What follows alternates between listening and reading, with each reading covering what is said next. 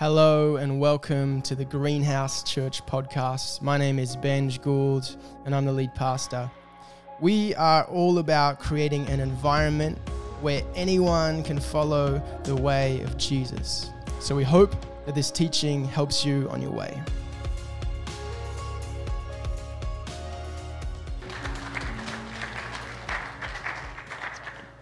Thanks, Benj. Um, it is so good to be here. I travelled down from the freeway this up well, this afternoon, this morning, and it's been so long since I've been to Long Jetty. And I, I was just sharing to Benjamin that uh, I used to have a job selling weddies up and down the coast to surf shops, and I'd always come into Long Jetty surf and then go for a surf at North Entrance with uh, the guy who used to run the surf shop there. So it's bringing back all these kind of memories. But man, Long Jetty is pretty cool now. Like there's like some I mean, you might think that, but it's like there's some coffee shops, and it's great to be here at the Clam. I've heard so much about the Clam, and there's a real vibe. Um, yeah, so Ben just asked me to share about Sabbath, and so um, our Bible reading is going to come from Leviticus 25. So if you want to earmark, yeah, if you've got a Bible or have it um, kind of primed in your phone, we're not going to read it right away. Um, but we are starting this series on practices. And I don't know about you, but practices kind of has this kind of these different connotations. When I think of practices, I think of like practicing really hard for my music exam at high school, you know, to get really good to, for my recital. Um, or I think of, you know, practicing a golf swing or maybe you practice like a, a yoga pose, you get it like perfect. Um, and uh, at Bel Air Baptist Church, we're kind of a, a, a smallish church in UE. Uh, we kind of talk about similar things, about spiritual practices. And we've got two key sayings around practices. Um, the first one is around spiritual practices is practice does not make perfect. Right? Practice does not make perfect. It, it's not, the idea is not for you to perfect a practice like a golf swing or a yoga pose, but the practice is a means to experiencing the living God and loving others around you. It's a means to something else. And so, uh, you know, Sabbath is that, and there's like different seasons of practicing Sabbath where, where you're killing it and it's, everything's working and it's like, you know, everything. And then there's other times when it's just a total write off. And so the, the art of practicing spiritual disciplines is not become perfect at it, but to encounter God. The other thing around practices is that um, what we practice shapes who we are. What we practice shapes who we are. And that's the spiritual practices in your life, but also it's like brushing your teeth, you know, before you go to bed at night. I'm assuming some of you do that. You know, it's when you go to bed and when you wake up. And they have profound, like, way of shaping us. Like, I've got two little kids, and I don't know about you guys, but when daylight saving changed, like, it's one hour and it totally changed our world. Like, and I'm like half asleep in the middle of the day. It's like messed with my circadian rhythm, and like, and it's messed up. You know, the practices that we do actually shape you and me more than we realize. And so, uh, Sabbath practice is probably one of the hardest practices to do. Um, but it's also potentially one of the most life giving. I need to confess that um, I've had seasons of practicing Sabbath really well with my wife Jo and our two kids. And we're in a season where we haven't been practicing that well. And it's really hard. And we're looking to recalibrate how we do that. So, preparing for this week has been really uh, good for me personally, spiritually, to kind of reorientate um, back to this kind of ancient practice of Sabbath. And I don't know about you, if, you, if you're in that space too, maybe Sabbath is something that sounds really archaic and religious and, you know, something that people did in the dark ages. Or maybe you're like a Sabbath guru and this is like, bring it on. Um, but as I was reflecting on Sabbath, and I'll just go to the first slide, two kind of images came to my mind um, in my life around Sabbath. The first one is the one on um, your right, my left is I, the first year of marriage, uh, myself and Jo, we thought it was really cool to go house sitting for a year. You know, it's kind of like backpacking through Europe. except without the backpacking through Europe bit. You go from one house to another. And we stayed of the house of a Jewish storyteller in St. Ives, Sydney, right? And there's like, it's like one of the biggest Orthodox Jewish centers in New South Wales. And we realized on Saturdays, when they practice Sabbath, all of, all of them would get in their Jewish gear and walk to synagogue, you know, because, you know, jumping in a car and doing things that was against some of their Sabbath practices. And this would happen religiously every Saturday, Saturday morning, and the whole kind of suburb would change. And, and seriously, that's not a picture from St. Ives, but it was very much like that. You'd have particularly these guys walking in their suits with their tassels of their hair, and it was like this kind of surreal cultural moment. The other time is this photo that I took at a Sabbath retreat about 10 years ago. And you'll notice that this is the time before filters were invented. And it was this, this kind of Sabbath retreat at a monastery. And they gave us a disposable camera and they asked us to kind of sit and reflect for a, a few hours in silence and just to take photos. And that's actually a bigger photo where I was sitting in this monastery, I think it was in Barawa, and I saw the kind of crucifix in the distance and I'm like thinking, you know, you know, spiritual. I'm like, this is beautiful. You know, Jesus is hanging on the cross in, under the tree in nature. And I took this photo, unbeknownst that there was a speed sign right in front of me. And when it got developed, this kind of picture became a hallmark for me. And kind of it's, God kind of spoke to me through it in that, that actually, that God's timing and, and pace and rhythm is sometimes, or almost a lot of the time, different to my pace and rhythm. And so that photo has just been a kind of a spiritual marker for me. And it's so connected to Sabbath, isn't it? Because Sabbath talks about how we use time. It's a practice that instructs us to use time in a particular way. A whole day, one day a week, to set aside to be totally vulnerable before God and before others. And so, time is this really interesting thing. Uh, if, if we look at different cultures, you can look at how they use time. You learn a, a lot about that culture. I was in New Guinea um, a while back, and I remember that we were uh, with a team and we were at this big youth rally, and we were kind of the, the visitors, the guests of honor. And the youth rally was meant to start at 9 a.m. in the morning, right? And so, us being, you know Western, you know, prudent Christians, we turned up at quarter to nine, ready, you know, because we were the guests of honor. The service didn't start till 10:30, right? And we were quickly told this is island time. This is not Western time. And so church starts when everybody turns up, right? And so different cultures have different time, use different time differently. And so I'm just thinking around our time and culture in, in Australia, on the East Coast, and the way, the way we use time is kind of like we spend time, we manage time, we maximize time, you know, we, we use time. You know, that's very telling about time. Time is money, right? So we have these different words, and, and we kind of use the same words interchangeably with how we use money. We manage money, we use money, we spend money. You know, so there's this idea that time is something to be maximized and used. It's costing us something, which isn't bad or good, but it's, it's very interesting observation, right? So when we set aside time, it's costly for us. And we're thinking about like all the other things we could potentially do. The other thing I notice about time, particularly in my own life, is we're divided. Our time's divided all the time with our, with our friendly friends that sit in our pocket you know, these screens that are so close yet so far away.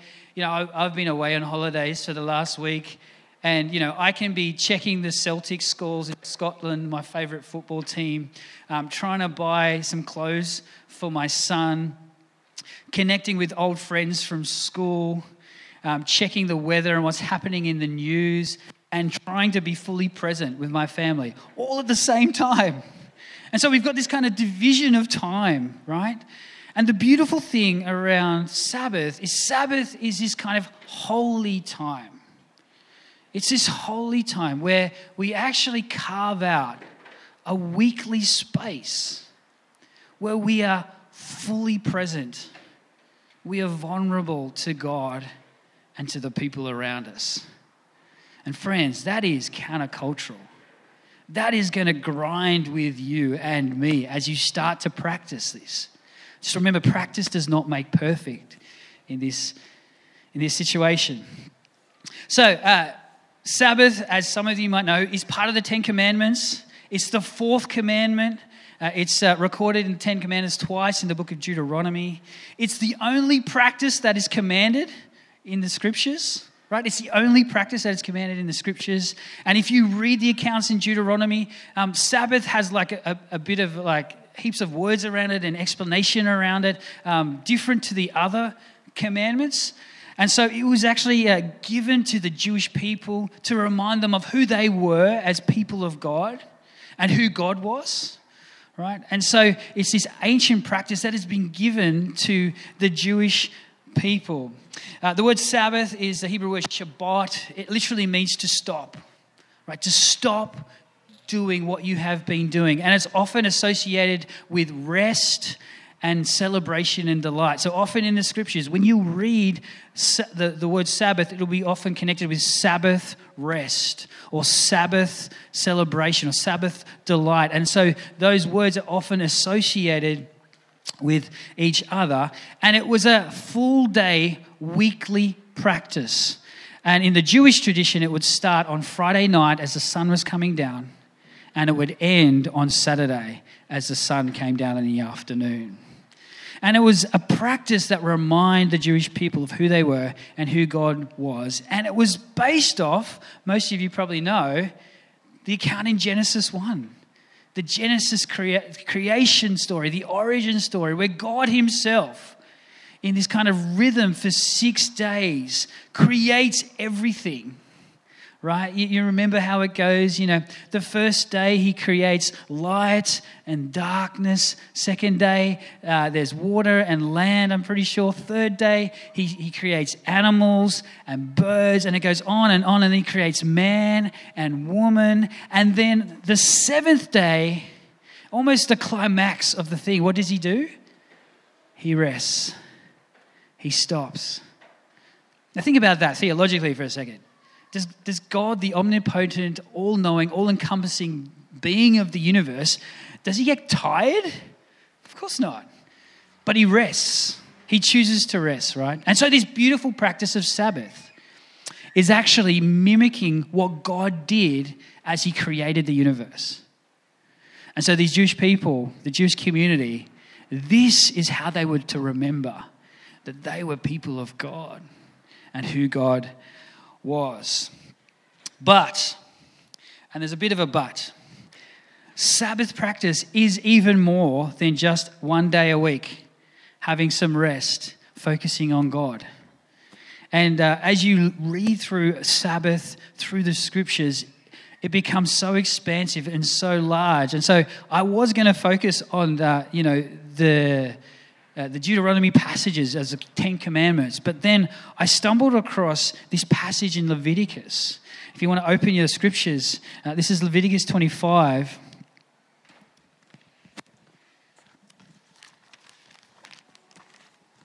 And we're just going to, I guess, read along, and we'll go to the next slide.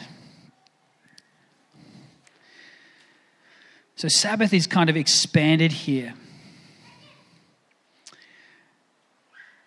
And so you've got this situation where Leviticus is one of the holy books, right? It's one of the part of the Pentateuch. And uh, so many times in the book of Leviticus, God says, I am holy, for therefore be holy. And there's all these rules and laws around what do you do for ceremonies? What do you do for, um, how do you run your city? Uh, how do you run your government and that kind of thing? And so Leviticus is all these kind of rules, right? And the Jewish people have come from Egypt and what were they in Egypt? They were slaves. They were slaves. They were on someone else's time. They were defined by seven days a week for generations working as slaves, building the Egyptian empire. And so this is absolutely revolutionary that they've started to do this Sabbath thing, right? And so this, uh, this part in Leviticus 25 is just after the holiness code. And uh, let's, let's read it together. While Moses was at Mount Sinai, the Lord said to him, Give the following instructions to the people of Israel. When you have entered the land that I'm going to give you, and the, the land itself must observe a Sabbath rest before the Lord every seventh year. For six years you may plant your fields and prune your vineyards and harvest your crops. But during the seventh year, the land must have a Sabbath year of complete rest. It is the Lord's Sabbath. Do not plant your fields or prune your vineyards during that year. And don't store away uh, the crops that grow on, on their own or gather the grapes from your upright, um, unpruned vines. The land must have a year of complete rest. But you may eat whatever the land produces on its own during its Sabbath. This applies to you, your male and female servants, your hired workers, and the temporary residents who live with you. Your livestock and the wild animals in your land will also be allowed to eat what the land produces. So, if you follow, the Israel, eh, Jewish people have been instructed of a new way to live, right? They're instructed to keep the Sabbath every week, one full day. And then this expands into like a bigger Sabbath. Once every seven years, the land the land is to actually have a Sabbath as well. Right? What does that look like? Well, you've got a you know ancient agrarian culture um, who work their land. That was their bread and butter. They tilled the land, right, and they traded it amongst themselves. And so, can you imagine that if someone was to come and tell you, look, can you just halt your business and what you're doing, your livelihood, just for a year, and just let it kind of, just let it play out and see what happens? This is the instruction in Leviticus 25. And, and, he's, and, and God is saying to Moses that there's a connection with this Sabbath, this resting, this stopping with the land. And so the individuals who are practicing every single week and the community of Israel practicing every single week this Sabbath and now applying every seven years a whole year of Sabbath. And there's this beautiful picture where you see actually God, the people, and the land all practicing Sabbath and stopping together. Did you see that? There's a beautiful connection here of God, the land, and the people. Because God cares for the land, it's His land. He cares for His people, they're His people. And so there's this beautiful connection, right? It's not only that between God and the land, but then also there's this, this kind of view of equity. So the male and female servants, the cat, the dog, the livestock, the wild animals, the foreigners, potentially refugees who have come from different places who are kind of camping on your land, everybody eats the same thing. This beautiful view of equity right? The haves and the have nots are kind of leveled and eating together off the land. It's this kind of total restructuring, right? And this is connected to this practice that we're talking about Sabbath. If you read on in the next kind of 10 verses, even the whole chapter, it goes to an even greater level. God says to Moses, okay, every seven years you do this big Sabbath of the land, but then every seven times seven years, this is 49 years, if my math serves me correct, you have to have a mega Sabbath. It's a mega Sabbath. It goes for almost two years, right? And what happens on this mega Sabbath is the land that people own is returned to the original owners. Think about that. How would that work with the property market, right? You can't be a property mogul in ancient Israel because every 49 years you have to give the land back to the original owners. And this, is the, this, this was meant to affect the whole economy, right? And how close you were to this 49, um, it's called the year of Jubilee, the year of release. How close you were to the year of Jubilee depended on how much you rented. So if you bought uh, or rented off someone's land and it was six years to the year of Jubilee, that would affect your rent price. If you rented land two years in after the year of Jubilee, you still had like what, another 47 years to go. And so it was this kind of self regulating thing. But not only that, in this mega Sabbath, debts, debts would be cancelled. If you were struggling with debt, you had to pay people back. when the Jubilee year came, this mega Sabbath rest, it would be wiped clean. Man, does that sound good? I, wish I was in that space. Right. Does that sound good around property prices? Can you imagine that, right? Imagine that happened on the east coast of Australia, you know. Um, Newcastle's catching up to the central coast.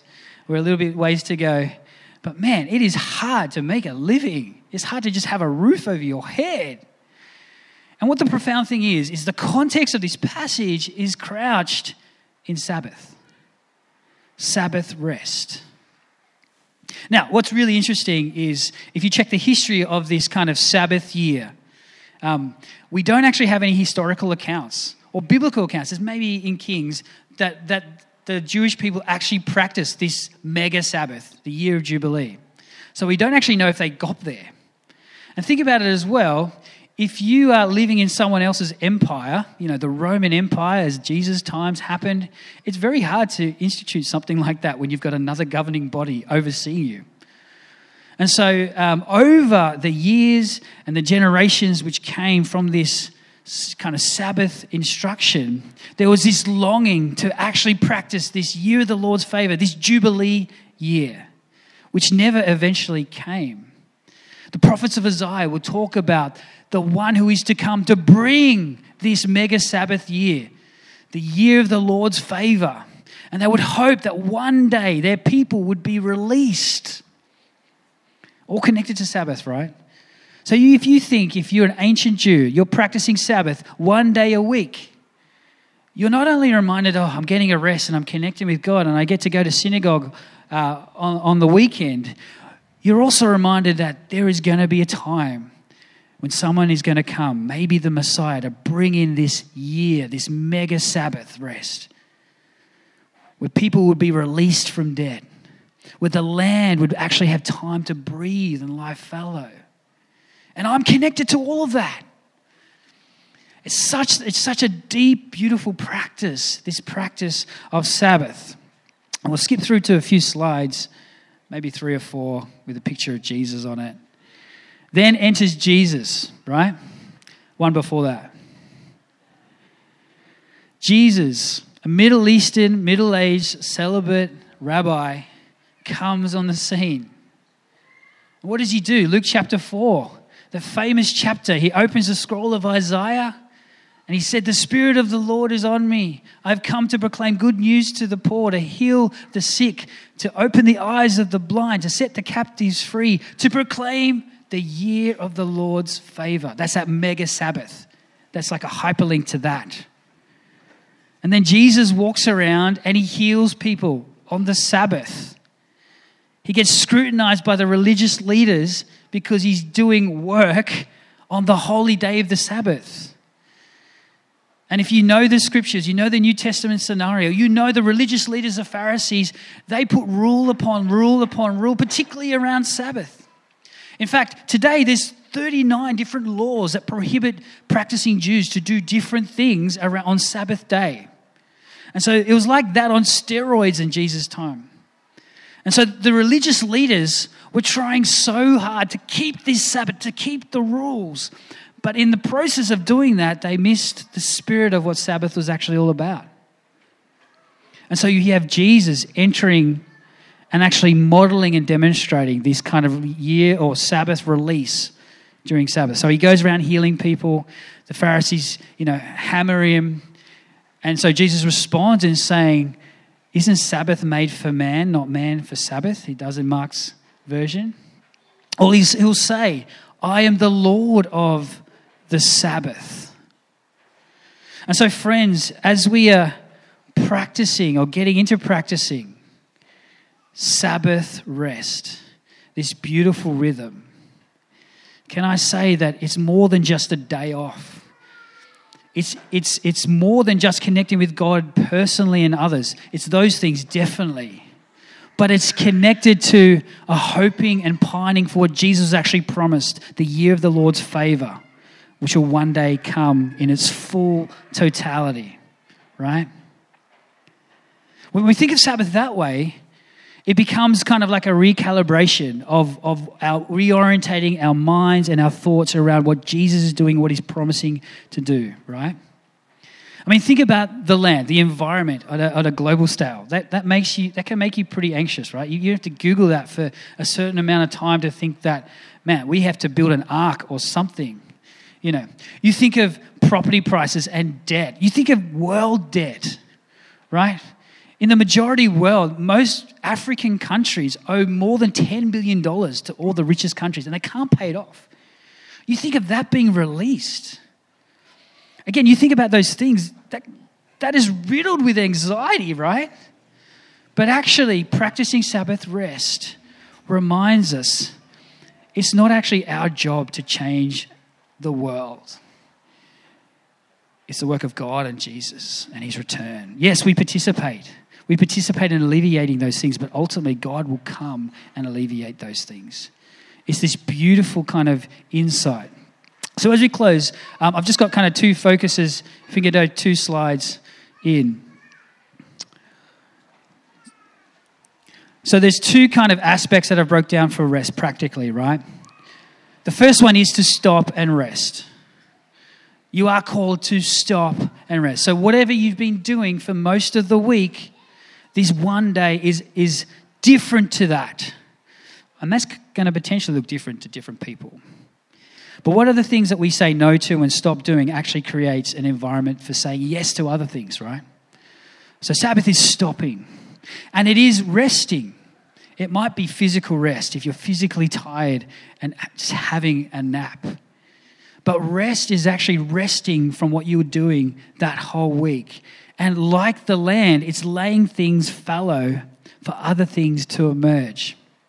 Do you know, like ancient agricultural practices, that one, once once every seven years, leaving the land fallow, is starting to become common practice today because it actually shows that when you leave the land fallow, the soil, it does something with the pH. I'm not a farmer, so forgive me if you're a farmer.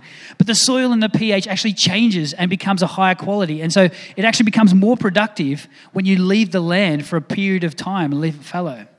When we stop and Sabbath, we're kind of doing that as well. We're resting from our work or what we do regularly. And within us, things are starting to heal and to, to change.